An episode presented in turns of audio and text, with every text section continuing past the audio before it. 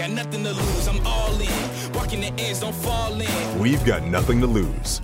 We're all in. The time is ours, and we're changing. Amazed, surprised, transformed with no compromise. This is the game changing podcast where people deserve to win, where magic moments shape our destiny, and where insights from the world's greatest performers in business, sports, and personal development bring you to the edge and change your game. Please welcome your host, Anissa Acker.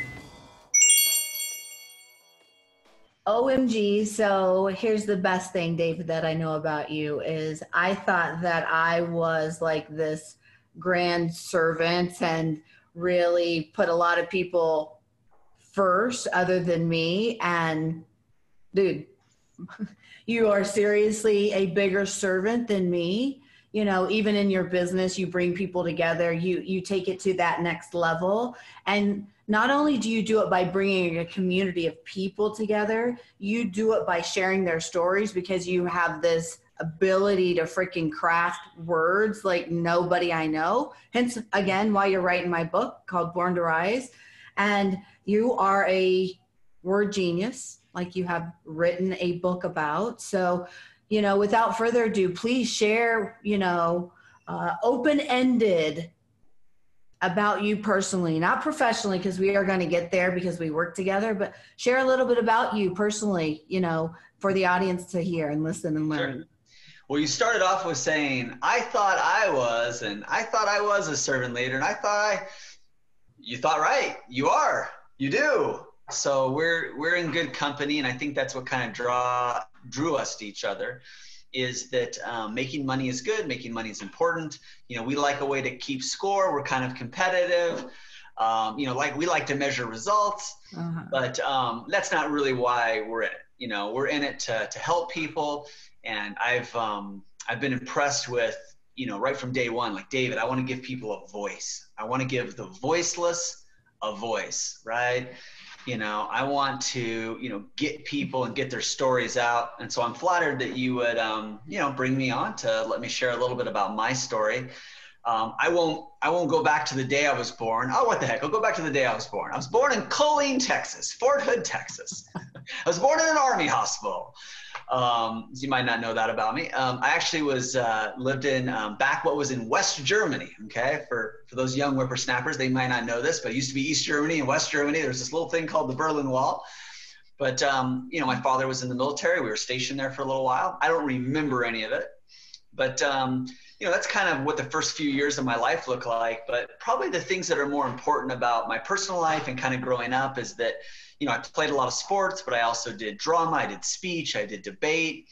And um, there was definitely some things I wasn't good at, but uh, there were some other things I was good at. And I bring that up because it's really important for us to, re- to recognize what our talents are. And I don't know about you, Anissa, but one of the things that drives me crazy with my kids is they try something once and they're like, yeah, that didn't work. I'm no good at it. It's like, oh, you tried it once, you're not good at it. Well, then, geez, you know, never do that ever again. It's just like, guys, it takes practice, right? It takes practice. And, um, you know, that's kind of the way I was growing up. Like, I, I love to play basketball. I love to play soccer. Like, I could go out and just practice and play by myself. I could play volleyball. You know, I could play sports I was bad at. It was just, it was just fun. And, um, you know, it kind of just taught me things like hard work. You know, I, I owe a lot to my parents, but probably the greatest thing that they taught me was just hard work, which I think is something else that we have in common. You know, my parents were never, um, hey, you can't do this, you can't do that. It was always like, hey, if you're willing to work for it, you know, it's possible. And um, I got to a point where, um, you know, I was the oldest of six. I had five younger sisters, no brothers. And my parents, you know, we got to the point where 11, 12 years old, it was like, hey, um, it's time for you to start buying your own school clothes. It's like, wait, what? you know, it's like, you know, but I didn't, I didn't know that that's not something that normally happens. It's just like, hey, you, you can do that. You're good. You know, you're good at mowing lawns and doing things and, you know, bike routes. So, you know, you should start, you know, buying your own school clothes. So, at a very early age, you know, I was working and my parents supported working and I tell people I was born with a delusional amount of confidence, right? Which just means, you know, I just, I was such a, you know, I was idiotic in a confident way. Like I, I just thought anything was possible because, you know, that's what my parents said. Like, yeah, it's possible. You could do that. You know, Dad, can I can I play in the NBA someday? Well, you know, if you worked hard enough, who knows? And just like, you know, I'm five foot nine. You know, it's like I'm 135 pounds in high school. It's like, eh, probably not. But my parents are like, hey, you never know. You work hard, you never know when I was 14, my first official W 2 job, you'll probably find this interesting, Nisa, I was a housekeeper. My, uh, my uncle was a like a groundskeeper and maintenance man at a uh, Best Western hotel in Ashland, Oregon. And I got a summer job at 14 years old, you know, where a lot of friends were out playing and having fun and doing whatever. I was cleaning hotel rooms right? And I don't know if you've ever cleaned hotel rooms before, but you know, you you come to terms with some things, you know, pretty quickly. Um, you can't get sick easy. You can't uh, be bothered really easily. Um, but you know, that was that was one of my jobs. So I had paper routes. I did lawnmower type stuff. You know, I would pick fruit um, out of my uh, neighbors' uh, yards and stuff. They would let us, and then we would go down to the side of the road, and then we would sell the fruit. Like my me and my younger sister we're only 11 months and 11 days apart, sort of like Irish twins. So we would we would go pick fruit, whatever, and then we'd go down and we'd put up a sign and be like grapes, you know. And these are grapes that are like probably tart and sour and used for wine. And we're just grabbing them and taking it down and selling. People like, oh, grapes. I'm sure later on they're biting into them, going, this isn't a good grape. this doesn't taste good. But this is how I grew up you know, mowing people's lawns and selling fruit and being a housekeeper and doing a paper route and, um, you know, delivering furniture.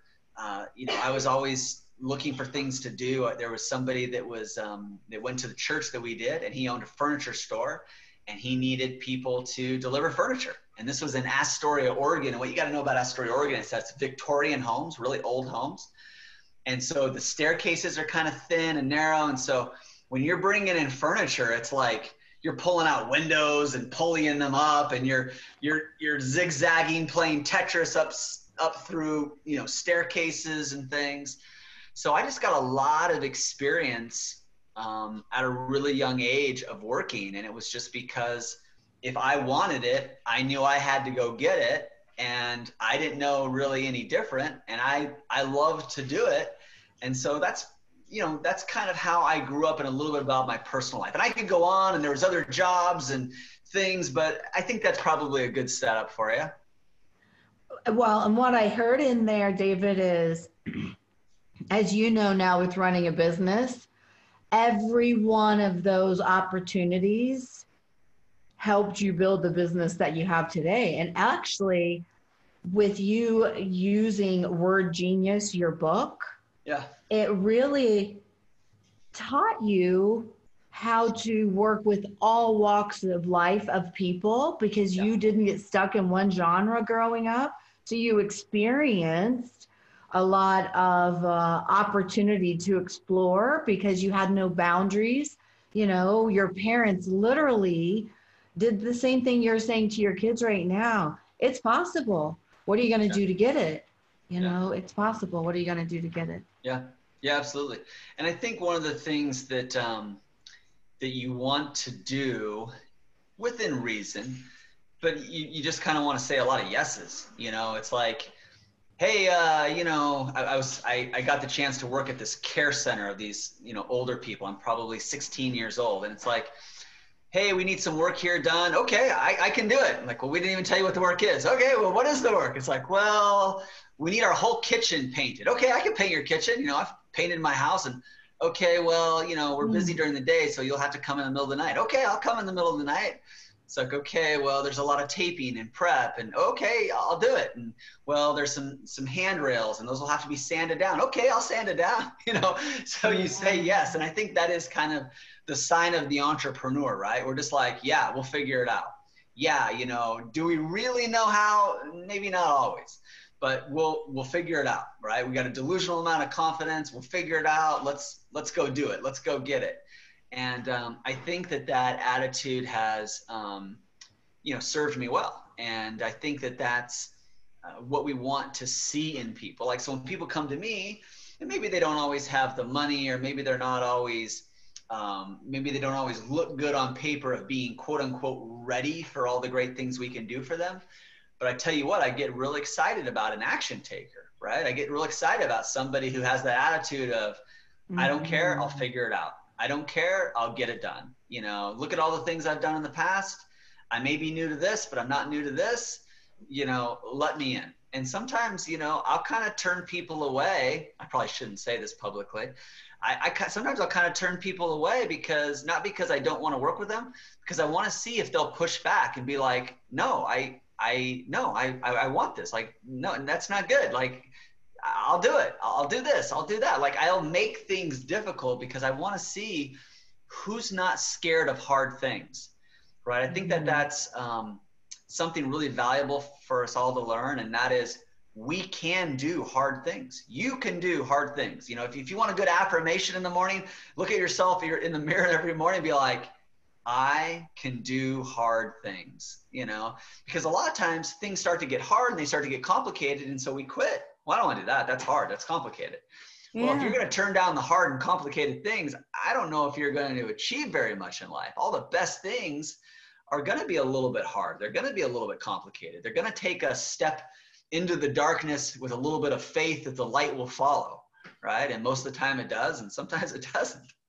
And when it doesn't, look for what else is going on around there because there's something that you will find. There's something you will see in the dark. And yeah, man, to to like you said, to say yes yeah. is also why you're so good at showcasing people and sharing their story is because yeah. you have said yes yeah.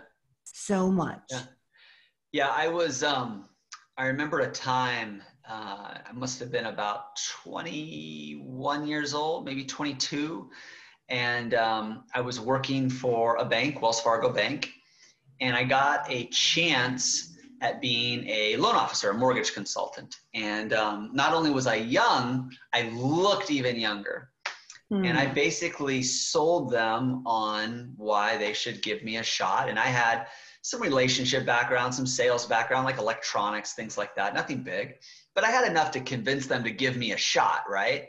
And so, you know, I had done collections and just things that required negotiation and things that just required finance. So I, I convinced them to uh, to give me a shot.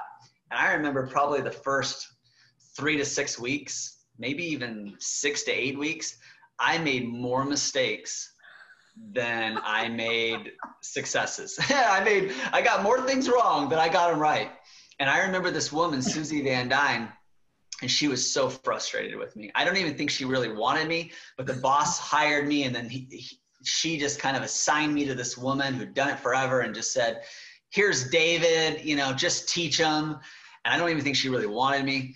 And she was so frustrated. She was so mad. And one of the tough things about banking and mortgages and real estate is if you make a mistake, you can literally assign a dollar figure to it, right? It's not like, hey, I didn't give you fries, so here's, you know, whatever. It's like, okay, you just made a mistake and that's a $200,000 loan. So you just made a $200,000 mistake, right? So you could attach numbers to these kinds of things. And the commissions were big and it, it, you know, it was the biggest thing a bank could ever do was, was a home loan. And so like when I messed up, and trust me, I messed up, like people are walking around going, well, you just made a $10,000 mistake. You know, oh, you just made a $25,000 mistake. How does that feel?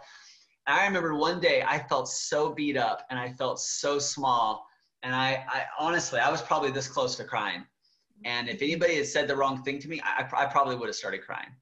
And uh, you know, I'm driving around this old Honda Accord in Arizona. There's no air conditioning in it. There's so many cracks in the windshield. I have to kind of, you know, kind of go diagonally to kind of see outside of it. And I'm driving around. And I'm trying to learn the business. And I got this, you know, small base, and everything else is commission. And you know, I convinced my, you know, my pregnant wife at the time, like, hey, this is a good risk, and there's all this pressure, you know, and and the boss isn't happy, and the person training me isn't happy. I just keep messing up, and so I'm sitting in the break room of this bank, and Susie's about to come in, and I know that I'm in trouble. And she she comes in and I'm probably like this close to crying and she's just kind of looking at me and she doesn't know what to do or to say.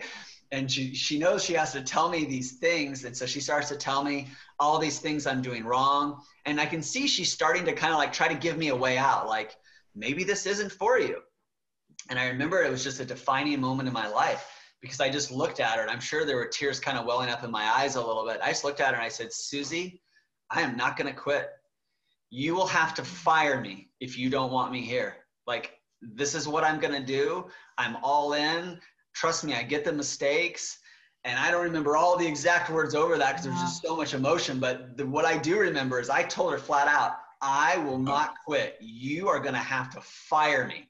And she didn't she did fire me, and mm-hmm. um, I went on to uh, take on banks. Pretty soon, I had nine different banks that reported to me in terms of mortgage and lending, and I went on to win, you know, awards. I opened up my own mortgage brokerage. I bought real estate franchises, and I'd love to say, you know, it all went happily ever after. But you know, we continue to learn other lessons. But there are these defining moments in our life. And that was one of my defining moments where if I didn't have the belief that I could do something hard, I would have quit. I would have quit week one, week two, week three. Heck, I might have quit the second or third day. But in my mind, because I had done hard things, because I had proven to myself I could learn new things and I could be whatever they needed me to be, I could adjust, I could adapt, you know, I could evolve because I had that belief into me. I was able to, in a very pivotal moment, say, I'm not quitting. You know, you're going to have to fire me. If you want to fire me, I can't stop you, but I'm not quitting like I, am gonna I'm gonna show up tomorrow and I'm gonna show up the next day and I'm just gonna keep doing everything I can. You know, I think that really I think that really took her back a little bit. And I think she even came around. I think I even kind of won her over a little bit where, you know, I didn't do everything immediately perfect after that, but I think she stopped looking at me as you know, is this going to work out? Is this an experiment? You know, will he just quit? And it just turned into, well, he's going to do it no matter what. So I think she even took it up a notch. Like, you know, maybe I should train him even more. Maybe I should even give him more opportunities. You know, maybe I should even invest more into him because he's he's not going away. So I tell that to you because I hope the people that are listening right now, what are you committed to? Do you believe that you can do hard things? You know, do you have the emotional intelligence that when you're in that moment, you know, you can kind of tell the world, hey, I'm not quitting. You can fire me. You can, you can, you can shut the door on me, but I'm going to show up tomorrow and I'm going to show up the next day. Yeah, not, not shit, right? The fact that, can you imagine, dude, this is why we're, we're teammates is because I don't know another that really, when they say they're going to do something, they're all in. And you're it. You're all in. Whether it be your diet and how you have literally now got a six pack because you decided i'm just going to do it. Okay you know what i mean? Whether it be once you work with a client and you get them in front of you you are willing to lose sleep. You're willing to forego food to make certain you maximize every word inside of their freaking story so that people understand their damn message. So that it, uh, people it becomes a life lesson for another versus a tragedy for another dude like I, you're on my team and i can't imagine having another person like write my book yeah. for me because well first off you're a freaking word genius and then your your commitment your value set is unparalleled. Yeah. Unparalleled. Your family. Yeah. Yeah. Yeah. Thank well, thank you for saying that. You know, um, my parents kind of had the belief, and I'm not saying you have to do this. I'm just I'm just explaining to you kind of how my parents are. Yeah. But my parents had the belief like they never really talked to us like as babies. You know, always growing up, they spoke to us um, with good English and a, a good vocabulary and, and big words and and um, you know, and maybe not always big words, but like they explained things and they didn't talk. There wasn't like a condescending or patronizing kind of thing. And I, I really didn't have any respect for that probably until I had kids, you know, and I and I realized kind of more of what they did. But because of that, um, that very much contributed to my ability to be able to write and to communicate and to express ideas you know to understand the value of a, voc- a vocabulary you know and how to word things you know what the emotional trigger is what the feeling phrase is you know how to get people's attention you know how to engage people and enrich people and enroll people um, you know so um, you know that's kind of the background i came from and so to me it, it really it just feels natural you know it's not something that i set out to do it's just something that you know i've evolved to be I don't know about the set out to do. I can, I'm going to share a personal thing here, David. Okay. Okay, set out to do. I recall, could be my hallucination, that in high school, and man, this was freaking genius. Genius. The way to get women was through words, right? Because we love a beautiful, beautifully written letter. So please share like a little bit of that because man, I was attached the minute I heard that. I go, holy shit, that's brilliant. Well, I don't know how brilliant it was, but it definitely gives you some insight to, to, to the evolution for sure. And that is, I am a very creative person. And I think a lot of us are really born creators. And it's kind of, everybody has to sort of find their medium. Like, I wish I was good at music, and I probably could be better at music if I practice, but music doesn't come naturally to me, okay? I play the radio, you know, that's probably about it. You know, I play, I play music, you know, I don't uh, really play an instrument. But one thing that was a creative outlet for me was words. You know, I loved writing short stories. I've always loved movies and TV. Um, for fun, you know, I would I would write things, you know, and I would write poetry. And I think probably a lot of teenagers go through the phase. It's kind of how they express themselves, right? And so I, I was definitely one of those people. But because I had a delusional amount of confidence, and because I thought anything was possible, you know, I was that guy that would, you know, and I didn't do it a lot, but there were definitely girls that, you know, I would write these poems or I'd write these short stories or like, you know, you're the main person. And for a long time, I would never tell this. But I, I feel like now maybe it maybe it helps somebody. So I'm kind of willing to sort of embarrass myself here a little bit just because, you know, we do have to be a little bit of a risk taker. You know, I think one of the things that was really odd for me, um, or that makes it even a crazier story, is it wasn't like, hey, I'm in the ninth grade and there's a ninth grade girl that's in a class and um, I've spent a bunch of time with her and I think I like her, so I'm going to write a poem about her. It's not that. It's like every day uh, at 11:15, while going from this period of class to this period of class, I catch the glimpse of a girl for maybe two or three minutes who's a high school senior in the 12th grade, where I'm in the ninth grade, and she's like a cheerleader and Mrs. Popularity and everything else. And I'm like, oh yeah, I'm gonna write her a poem and I'm gonna stick it in her locker. And I'm gonna be a secret admirer. Like this is the level of my delusional amounts of confidence here, right? So, um, matter of fact, I still remember her name, Leah. Maybe the back, that maybe the other name, the last name will come to, me, but Leah. So you know, I'm not only am I like not afraid to go up to bat, like I'm batting way out of my league here.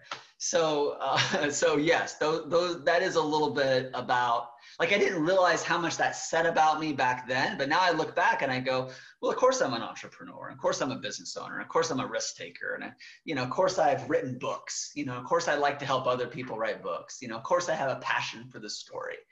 You know, I mean, look, look at how I, I grew up. And there, and there were some, um, you know that didn't work out very well but you know there were there were people who um, you know that liked that part of me and um, back then i didn't really know much about the love languages but if if your love language is words then we're we're going to get along really well Mhm. because i'm all about the words so you know i can uh, you know and not even like in a romantic way i don't make that obviously that's kind of weird but even just like if if you just love the word like if you love somebody that can teach something and express something and communicate something you know if you like spending time like you like the words and you like other people to like the words not all of us really know that or understand that but if you understand the five love languages and things like that um, there are some of us that we just that just really speaks to us. Mm-hmm. And so, you know, that's one of the ways that um,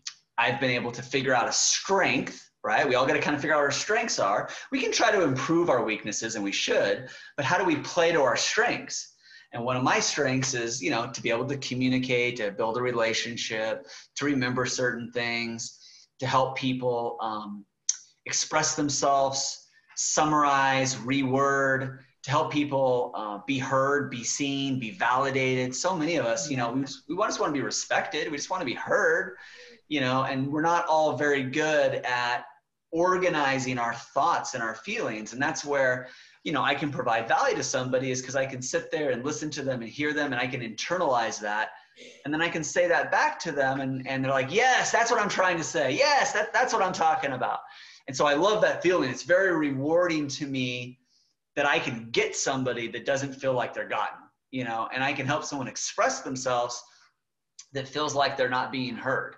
You know, imagine if you can't speak, you know, how frustrating that would be. You know, there are people who are who are they can't speak, like they're signing and things like that. And until they can sign as little kids, they get mad so easy and they're so frustrated because nobody can understand mm. what they're trying to communicate. They're trying to say, you know, I need this thing. You know, I really need it. And we take it for granted.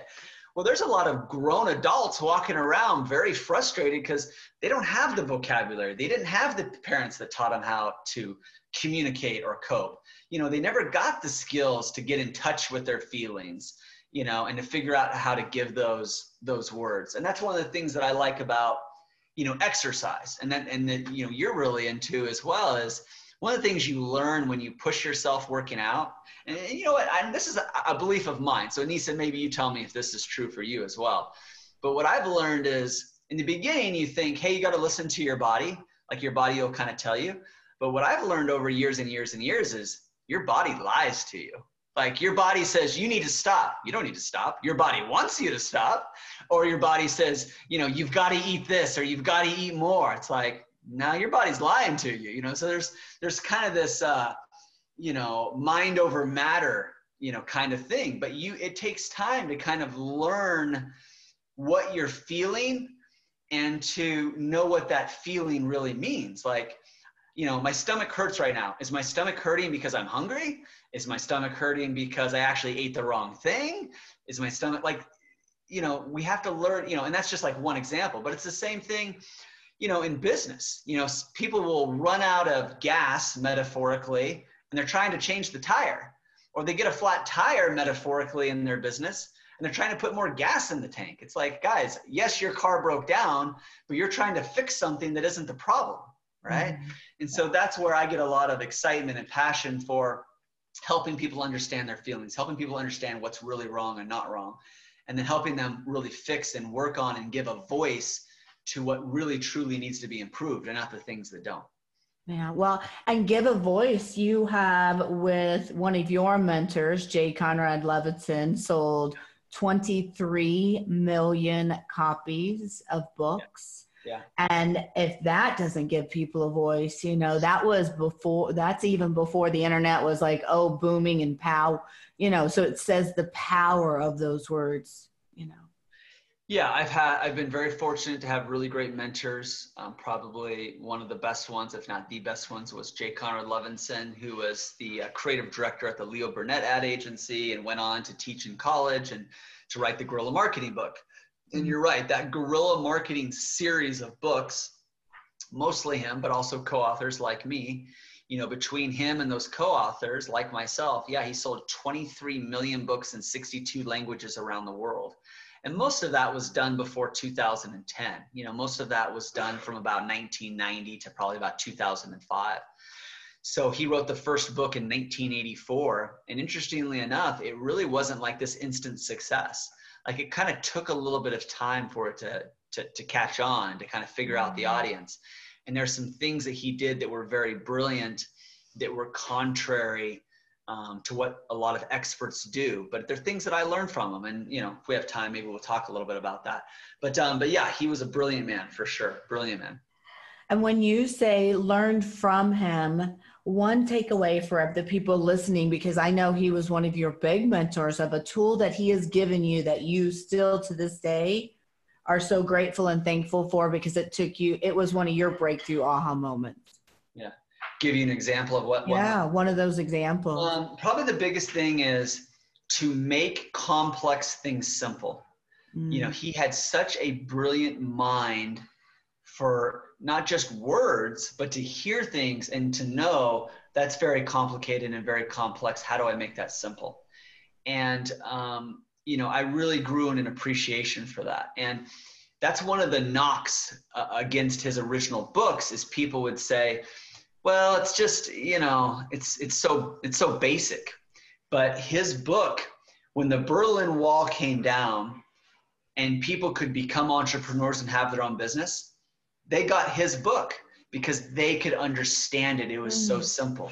Same thing in the Dominican Republic, same thing in all these places around the world. As communism fell in so many places in the late 80s and 90s, guerrilla marketing became kind of the marketing Bible. And it was because he made it so simple. So in the beginning, people kind of teased him, saying, hey, this is, you know, this is kind of silly, simple stuff, but it's it's what people needed you know and um, that's why it went so far so fast mm-hmm. is because anybody anybody could just pick up that book and go okay i get it i know what to do i know how to go out and all right this is great like he's he's dumbed it down for me so much and what experts are sometimes tempted to do is they want to wow you with their jargon and their industry and they kind of want to show off with the big words and they want to explain some complex you know theory and you know, whatever. And Jay's thing was like, just, you know, let's just be very matter of fact. Let's just find a reference point here.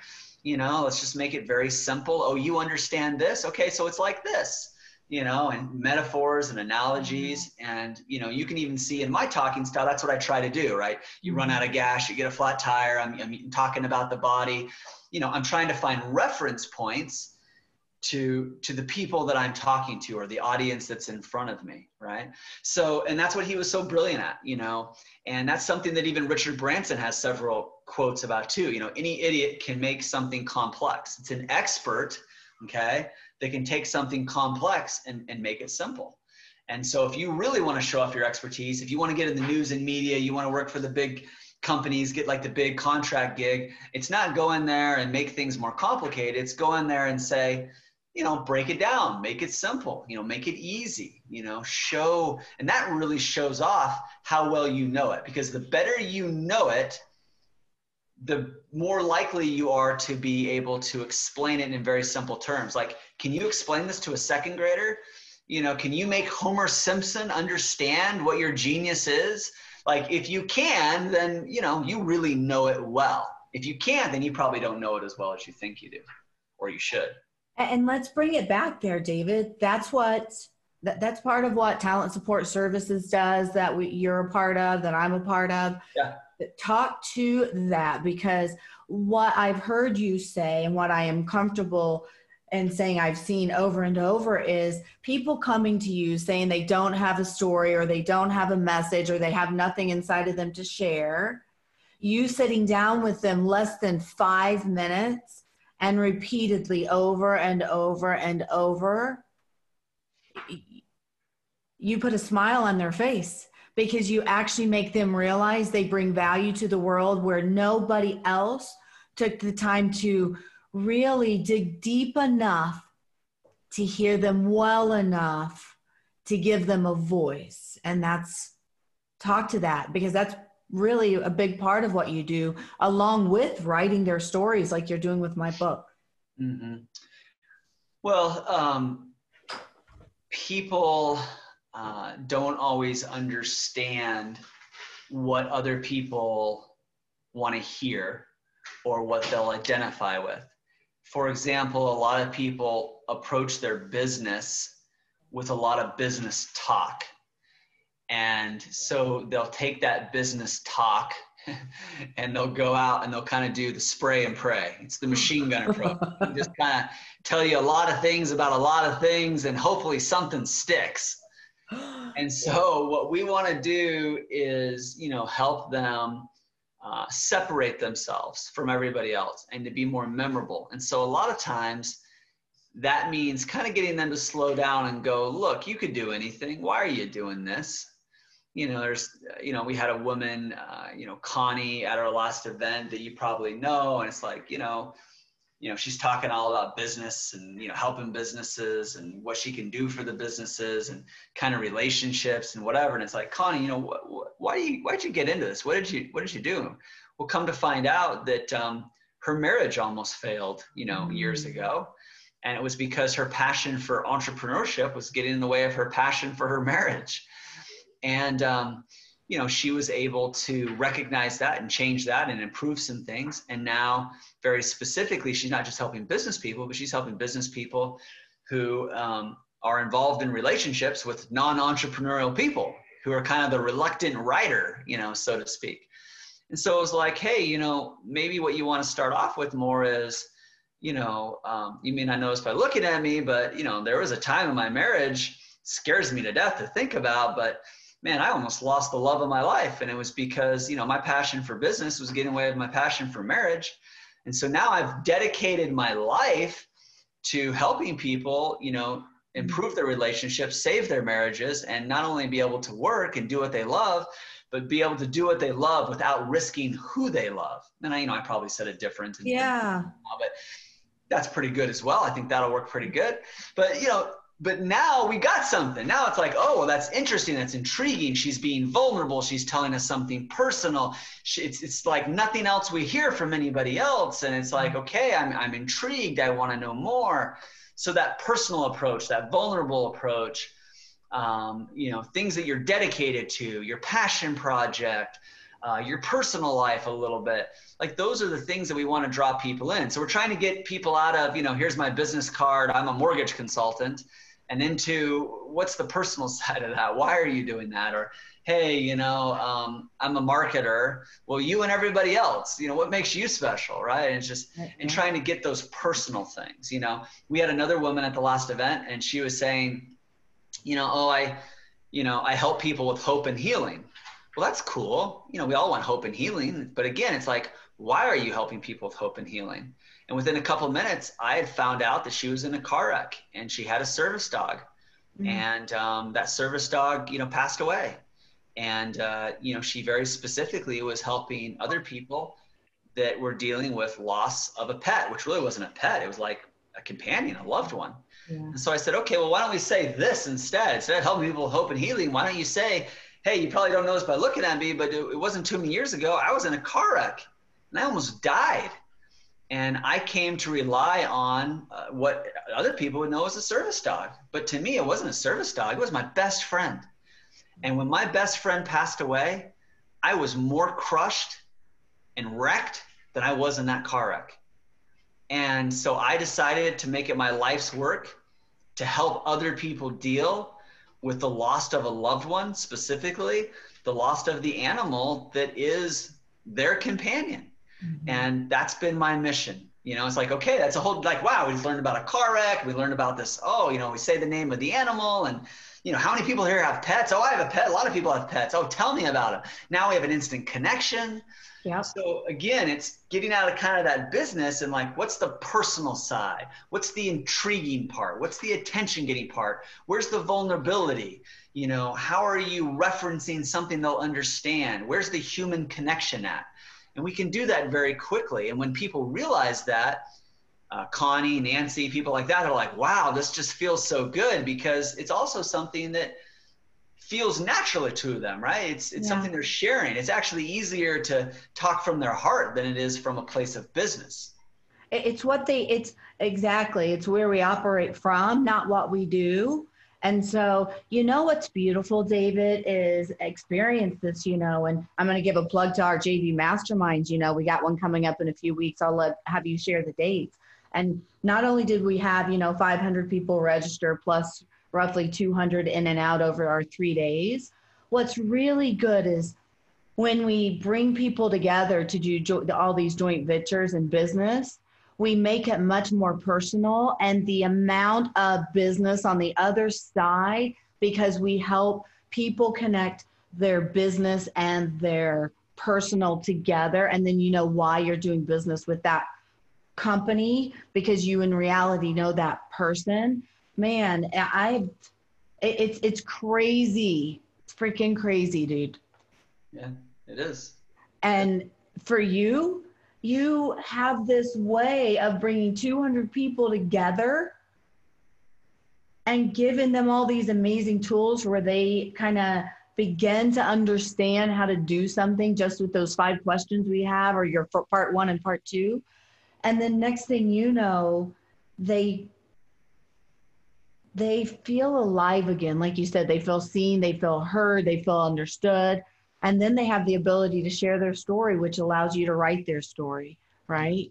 Because someone has to be willing to listen. So i, I talk about how we can get a hold of you because obviously I know how to get a hold of uh-huh. you and what we are able to do for for for our listeners you know? yeah, the best portal into my world is is probably davidtfagan.com davidtfagan.com um, you know there's a lot of stuff in there about publishing and publicity and you know there's all these cool things events awards you know articles that i've written um, there's just a lot of great information where if you're a speaker, you're an author, you have a need for creating content, that's a, that's a great way to kind of get into my world.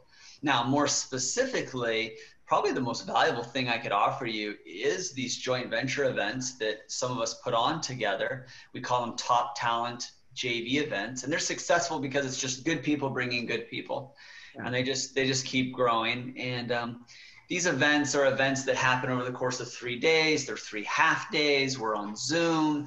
You know, there's a main session where there's really quick 10, 15 minute training segments as a part of that hour, hour and a half main session.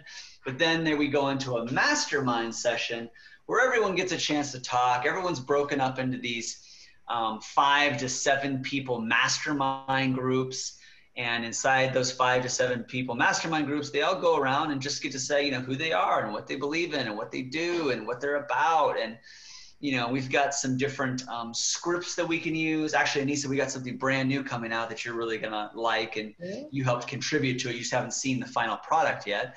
But, um, you know, it's just all meant so that people have permission to brag and permission to say why them and permission to, you know, be a little vulnerable and to talk about – you know who they are and what they're doing and what their movement is really all about. And so, yeah, toptalentjv.com. Um, you can go there and you can register. And it's one of these things where it's a free event, but you have to be invited by somebody, you know, in. So you just put Annieca, you just put her name in there and uh, she would be your access. You know, through her, you could get a free ticket into that three-day event where you're going to meet lots of cool people and be able to talk about who you are and what you do. And it sounds like networking, but it's really not. It's it's relationship building. We create a community where you're really personally connecting and collaborating and creating with people. Connecting, collaborating, and creating. That that's really the goal networking to me is like, you know, you hand them a business card, you know, call me if you ever need whatever, fill in the blank. And that business card just kind of sits somewhere. But um, we create um, an opportunity of a community to build relationships and to connect and to collaborate and to create together. And David, we not only have done it here where people like Daryl, who's been to our events in the past, you know, is you know, generating lots of opportunity from inside that circle that we're just talking about, that mastermind circle. We have now with been requested with our success and with people really feeling that connection and doing business. It's now spread to not just on, I'll say, the United States, but we have also had one in. Oh no, we're. Oh yeah, no, we're like five continents. Yeah. We're over a hundred major cities we're close to 30, 40 countries now. Um, no, it's it's it's massive. I mean, there's thousands of people that are in the Facebook group, you know, part of it that are that are doing business together. But yeah, Asia is is a massive, massive, uh, you know, place, and we're talking about Indonesia, yep. Malaysia, India. I mean, China. Like these, this is like the fastest growing. These places are not slowing down, mm-hmm. and they're all English speaking you know, but yeah, it's when we go over there, we kind of call it the Asia Pack, which is what they call it. It's the Pacific Rim. It's the Pacific coast that goes all the way down Asia and all the way down Australia. So, you know, if you go down Australia on that Pacific side, you've got the Brisbane, Sydney, Melbourne. So yeah, no, I mean, there's these are these are huge places. And what's really crazy, Annieca, um, that I know you know, but the people listening may not understand is when we're doing a North America event, and um, you know it's it's our mid morning, it's in the middle of their night, right? Yeah. Um, we got people in France and in the Netherlands, and you know, um, they're some of these people are literally staying up through the night 1 a.m 2 a.m 3 a.m you know we have people like oh i apologize uh, we, we fell asleep, i fell asleep and it's just like oh man you don't have to apologize you know that was really cool you tried to you know do all that with us but I yeah I mean, that's what we need to celebrate. And man, sorry Yeah. to talk over you. I No, go simply ahead. got excited. The the great celebration about that is even back what you said with Conrad Levinson, right? About Jay is the fact that sometimes what we take as advanced, we need to put it back to the basics. And not everybody, just because we have something, everybody knows it. And so, man, if we have the ability to really help another and we help people package their message to help another, man, the beauty of this community literally uh, since April has started from zero to now over a thousand in the Facebook. Now it's international. And the business is like bouncing off of one another because business doesn't have bounds anymore like it used to. It has no bounds. And thank you for taking that leap of faith and opening this community bigger. Well, you probably saw that I just did an interview with the uh, Los Angeles Tribune, and I, I have another interview that's in the works and coming out. And um, what they're interviewing me about is how the local networking organizations are really hurting, and dare I even say dying. And what it's being replaced by is really global communities, you know, communities that are online. And the big reason for that is because people don't really want to go out and meet face to face anymore. There are risks, very real risks, you know, going out and meeting face to face. And a lot of times when you go out and meet people face to face, you're running into the same people if you're inside that geographical community. And so now we've got global communities that are online, and that's what's really growing. So, you know, um, I don't want to call out these groups by name, but we all know of these local types of um, organizations that are these local chapters with weekly meetings and monthly meetings and breakfast meetings and lunch meetings and whatever. You know, um, you we've, you know, it's adapt or die, right? Adapt or Mhm. die, unfortunately. And the people that are adapting, it's building the community online. And so, when you have the whole world as a potential playground, when you have the whole world as a potential playground, you know, you don't need very many places, right? And it doesn't get any better than that. And and when when we say the event, so the audience knows, so the people listening know, we're not talking about. We'll just say people that are um, in the beginning of their career. These are movers and shakers, disruptors. They literally have worked with Tony Robbins, written some of his books. They are creators of a craft that mother and daughter have done together in an industry that is disrupting and nobody else has done so. It's not like the people that are attending our event are Yeah, yeah, have a powerful message and they're really co-collaborating and yeah. Yeah, it's, it's a lot of walks of life, and there are different degrees of success. You know, occasionally we give kind of a new person a shot. We're not trying to turn new people away, but um, the new person probably isn't going to feel as comfortable because there is such a level of success there. I mean, yeah, these are event producers, these are show hosts, these are people that have podcasts and radio shows and TV shows. You know, we have some, you know, people that would qualify as, you know, celebrities. They've been in TV, they've been in movies. Like you could turn on Netflix right now or Hulu right now, and it's like, oh, there's a movie that that guy was. Oh wow, look at that. You know, I know that person. So no, these are these are some pretty successful people. These are authors. These are speakers. These are people with their own databases and followings, and you know, these are people that um, that, that do pretty well. You know, I mean, we've got everybody who's been successful on infomercials to Yeah. people who've been successful in TV and movies, to have been successful with you know thousand plus person events. You know, we've got authors that have sold millions of books. I mean, yeah, it's you know, and you're just like one degree of separation, from just about any influential person you want to know. So it, yeah, it, there's there's a lot to be said for it. It's very exciting. Tony Tony said it, or I heard it from Tony's event. You know where it started. Who knows? Proximity is power. Mm-hmm. That is what happens at our event, and you. Thank you.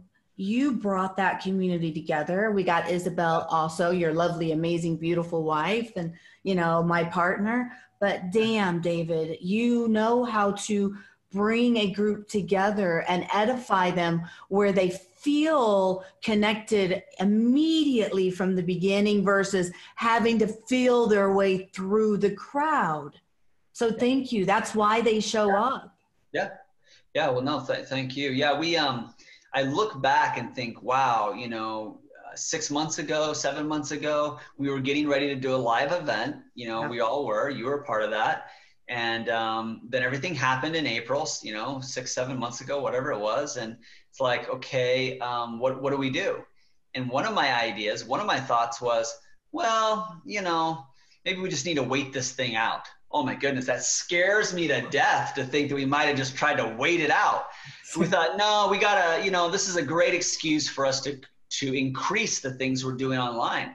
And we did a major shift and pivot, and those words get almost overused these days, but that's what we did. We did a major shift and pivot, and we just threw everything online. And our 50 to 100 people events turned into 150 to 250 people events and turned into you know instead of 100 to 150 registrations you know it's more like 400 to 550 registrations. And that's all those are all people that are in our um, database. Those are all people that are subscribing to the content that we create. So even if they don't show up to the event or the whole event or whatever um, those are people now that we can connect with. So uh, you know there's a lot of reasons to be able to change. I'll say it this way Annieca rigid people are having a really bad year you know, if you're a rigid person, you know, like you're, if, if you're, if you're a rigid person and you're really set in your ways, 2020 is not your year, right? Mm-hmm. Now, if, if you are an adaptive person, if you're a flexible person, you know, if you're willing to shift and pivot and if you're willing to do things that other people aren't, man, this is an amazing time because there's a lot of people sitting around going, no, no, I will not do business this way you know i will only do it this. I will only i will only i will only. Th- those are words of a dying business. I will only. You know that's amen. You can't you can't be doing that you know? You know even you you're sitting here going okay uh, i guess i better do a podcast. Well Annieca that's hard and that's time consuming and that doesn't matter. I got to do it. That's the direction. That's the flow. Am i going to fight the flow? I mean there is a time to sort of impose your will upon the world and make your presence felt but there's also a time to kind of catch a wave and ride the wave. There's also a time to kind of, you know, not try to swim up river. You know, you know what swims up river? Salmon. You know what they do when they get to the top? They die. okay, they die. They're so they're so beat from trying to swim upstream that by the time they get where they're where they're going, they die you know so it's like you know there's there's it's more like okay which way is the wind blowing here? Which way is the rapids going? Which way is the wave coming in? Let's ride that right? Let's catch that. And that's what you've done. You know you've you've shifted you've pivoted you know i got to do a book. Well i better do a podcast. Well we better go online right? Well and it's you said it it's it's that groundswell and then you ride the wave right? You really ride the wave. And to, to bring it home that's really what it's about is you know every as i shared with you when we started writing the book and i'm like oh i want all these series and every chapter is a different uh, age and every year. And you know you really uh, every day you have the ability to pivot and and and, and uh, here's we're all born to rise and we're all going to keep climbing up. Here's what i will say man. I've been hiking the damn mountain. Don't ask me why. I don't know. I got to burr up my butt. It's not my typical exercise. Must be a message there that the universe needs me to hear. And here's what i've realized. As hard as it is david going up the mountain. You got to figure out your footing. You've got to sometimes be out of breath because you don't know when the top is going to be there for you. No matter how hard it is to go up, what I have discovered, and I've only been hiking now for two weeks, so story could change, is it's much harder, much harder going back down. Much harder. Every single time, it's harder to find your footing. You don't know where you've been. You stumble forward, you know, instead of fall backwards. Man, it is a, and that's kind of life. And that's what I love about working with you is you're so adaptable. You're so present. The best gift you give to anyone, which is why it's so great to work with you and have you write my book and have people like our audience come and say, How do I get my message heard better? Because you're such a word genius. So I want to get to your books is man, you care so deeply and you give people your presence, which is the best gift ever. And you're truly a servant through and through and through. I've already said it. You lose sleep to get people's stories out there. You don't eat. Like it is so important for you you're in the game when someone works with you yeah. So i think what you're referring to is is super success. There's success and there's super success. And that's something else i learned from one of my mentors you know michael levine. And you know success is a lot easier than people probably think. You know you show up do what you're supposed to do you're going to be successful. I know it's crazy but imagine that you know show up take action do what you're supposed to do. Super success is a little bit different. And one of the big parts of super success is like you're you're somewhat obsessed. And when people start talking about super success, I think they feel like we're saying, "Oh, you got to be super successful." Well, no, you don't have to be. And there's a downside to super success. You know, people can burn out. I mean, there's a lot of famous people, you know, celebrities, you know, musicians, actors, where you know they get addicted and they, you know, they just it's it's super success is as much of a curse as it is a blessing. And a part of super success is a certain level of obsession. Like it hurts on the inside. Like you see somebody on TV, and this is going to sound crazy to some people, but totally makes sense to others. You see someone getting interviewed, right? You see them getting interviewed on some big news program, you're thinking, that should be me.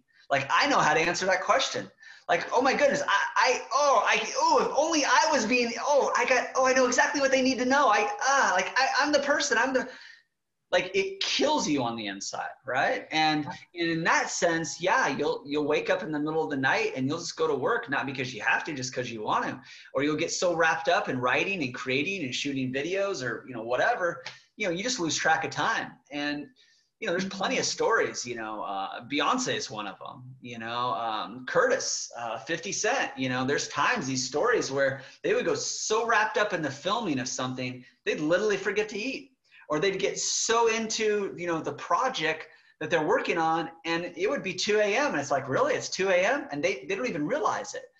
And so there's different components of being super successful. Right now, I'll just focus on one of them. That is, you're somewhat obsessed you know, I I had uh, Eva Mendes, uh, an actress that I had the chance to kind of be around uh, a little bit here and there at some very small 20 person events and kind of talk with her. And it's interesting, you know, one of the questions I asked her is, uh, you know, when was your big break? You know, like what do you consider your big break? And what was very clear as she went through, you know, some of these key moments is this is a woman that was obsessed. Like she just, she just, she was going to make it at all costs, you know? And, um, you know, it's like, well, you know, was her big break when she was in a movie with Will Smith in movie Hitch? Was her big break when she was with Denzel Washington in Training Day and someone was nominated for an award, which got her into the other movie? Uh, was her big break when she was in Children of the Corn 5? Okay, first of all, most people probably haven't seen Children of the Corn. her first film was Children of the Corn 5, right? Maybe that was her big break was her big break when she did a photo shoot that led to somebody seeing her picture and saying, wow, I, I like this, I like this girl. I like her look. This look is in demand and she would be really good for whatever. And the point that I take out of that or what I drew from those things is that there's no such thing as a big break. You know, there, that's kind of a myth, the myth of the big break. Success comes in increments, right? Success is showing up day in and day out you know, what if she didn't do the photo shoot? What if she didn't take a risk on some crazy small budget horror film? You know, what if she didn't put herself into? What if she didn't try out, you know, fill in the blank? And that's kind of how we have to look at it. But some people are going to be more like, you know, I'm comfortable and I love what I do and I want to make some money and I'm approaching this very um, uh, balanced. I'm approaching this very uh, dollars and cents. Other people look at something and they're not approaching it with any common sense at all. They're just like, get out of my way. I don't, I don't care. You know, I, I can sleep on a couch. I can learn to live on $113 a month. I can learn to live for free. I will eat it, sleep it, bleed it, work for it. Like you're just all go. You know, there's just and there's just story after story of the people that are truly super successful. You don't see that in successful people.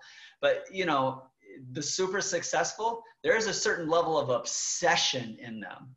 And um, you know, there's a downside to that. But ask yourself, you know, do you want to be successful? Do you want to be super successful? Do you have that obsession? Do you need to find a way to balance that out? Some people, you know, Robin Williams, he's obsessed, right? And He, he had a lot of issues and a lot of problems. And um, I, am not judging him. He, he had an amazing body of work, but he was a tortured soul. Some of us that have super success, we're kind of tortured souls because it's never good enough. It's never enough. You know, there's never enough awards. There's never enough compliments. There's never, like, it's just, we're just never done. Like Steven mm-hmm. Spielberg, the people that I know that know him, like when they're done with the movie, they're like, Steven, give us the film, man. It's done. He's like, no, no, I got one more edit. No, no, I've got I've got one more thing to add. And it's just like, man, deadline. It's it's over with. Give it up. But these people like to just they're so into it. And ask yourself, you know, is that something you want to cultivate? Is that something you want to uh, leverage? Is that something you want to attain? Is that something you want to, you know, try to harness?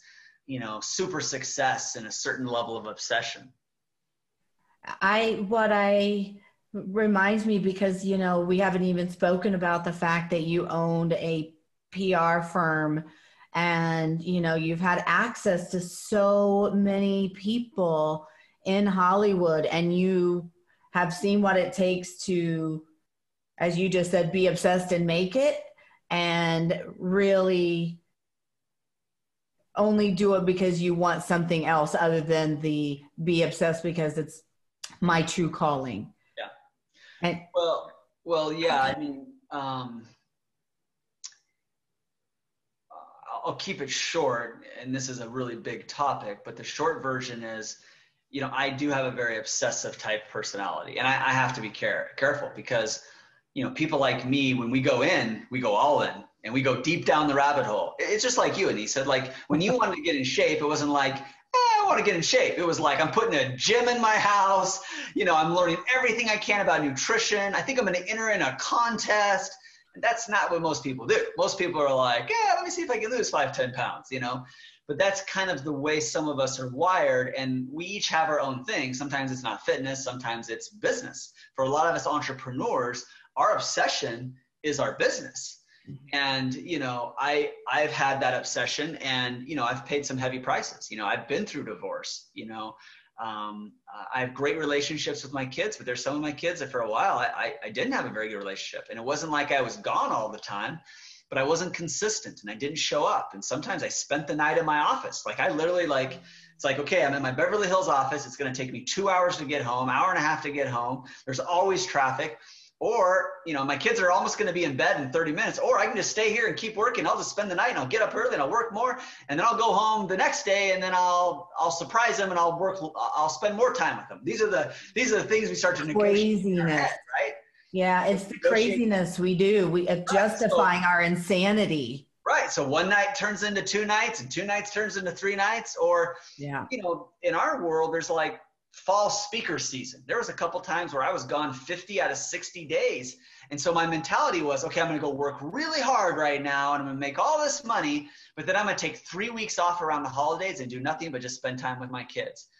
So I had good intentions and I, I would do that. But what was the first part? I spent 50 out of 60 days on the road. Sometimes I would even bring a kid with me. Sometimes I would do all, all these things, but I did that more as rationalizing my obsession, right? so yeah, we don't we don't have some of those things anymore. I've I've had to balance things out, um, and I and I've had to create you know uh, warning signs and red flags for me where it's you know i can kind of snap back into reality like okay uh, maybe now i shouldn't still be working or maybe now you know or like i've done this for this long so because i've done this for this long what did i not do? Yeah. and um, there's a lot of myths around balance. A lot of people are trying to balance everything out in one day. You can't do that. You can balance it out a little bit more of a week or over a month. So um, you know knowing how to spend your time that's a big part of the decision making matrix you know? And, and that's you're in it. What i like what is wonderful and fabulous with what you just said is when someone works with you you're in it until the end. You're in it until we figure out a way where we both walk away going wow. You know what I mean? Whether it be writing a book, whether it be getting them ready for stage, you know, whether it be getting them ready and you putting their course curriculum together, whether it be, I mean, lit, the list goes on and on and on. And you can do that because I was going to say many years ago, but you're just a youngin. Younger than me, but not too young. I'm in my 40s, but yes, yeah. I guess it's all relative. Yeah, many moons ago, you said yes you yeah. said to experiencing life and playing on this playground. And because you have experienced life so much, ups, downs, and then all betweens, man, uh, there's no better partner than the, you on my side. And there's no better person I want writing my book. So thank you, David. Yeah, you're welcome. Helping me write my book. And uh, I know at the end, it's just going to be. Uh, it'll give another uh, the ability to step out of their darkness and see their gifts and step into their own light so thank you thank you because yeah. guys if you guys want to have your book written if you guys well and david i know you say this but you say it better than me there's really three things that if if the, if someone has these three things and only these three things you have the ability to take their message, fine tune it, and they can achieve abundance personally, professionally, and in so many other areas. Please share what those three things are so I don't steal your thunder. Well, there's a couple different things that we reference, and I like coming up with three words. You know, I, I think it's a great way to express yourself. Like, if you only could choose three words, what would be the three words? So, at the previous event, I was talking about connect and collaborate and create. So, that's like the three words for the event. But probably the, the three words that I use the most is you know, and I turn it into a question. Would you make more money if you were more influential? Would you make more money if you had more credibility? Would you make more money if you got more exposure?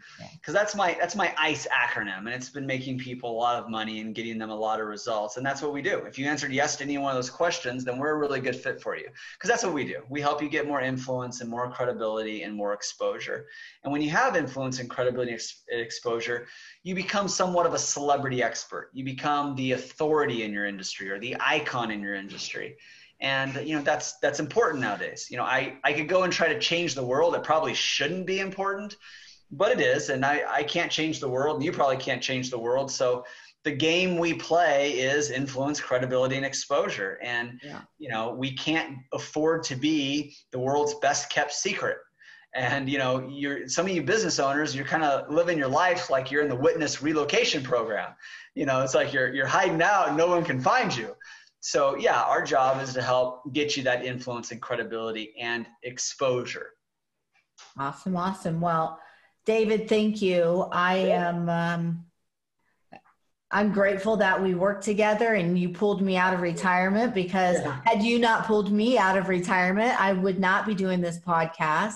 And I know with me my mission of having a, a, billion people know who they are, love who they are, step into their greatness so we can see who they are. I owe a lot to you. Thank you. Thank you. Thank that's, you. That's I, lo- I love hearing that. That's why we do it, right? That's why yeah. people like me and you do it. Yeah. So thank you for being an action taker because that's what we love when we're helping people is people that take action. That's what you do. Dreaming is good, doing is better. I'll take a doer over a dreamer any day of the week. Thank you, Annieca. Amen. A dreamer, no. Doer, yes. Action, all in or all out, right? That's what this game is. So until next time. This has been another episode of the Game Changing Podcast with your host, Annieca Acker. If today's episode has you stirred up with a fire in your belly, take action by subscribing and sharing this episode with a friend. And in the words of Rhonda Byrne, when we open our minds to the unlimited creative power, we call forth abundance and see and experience a whole new world. Go change the game.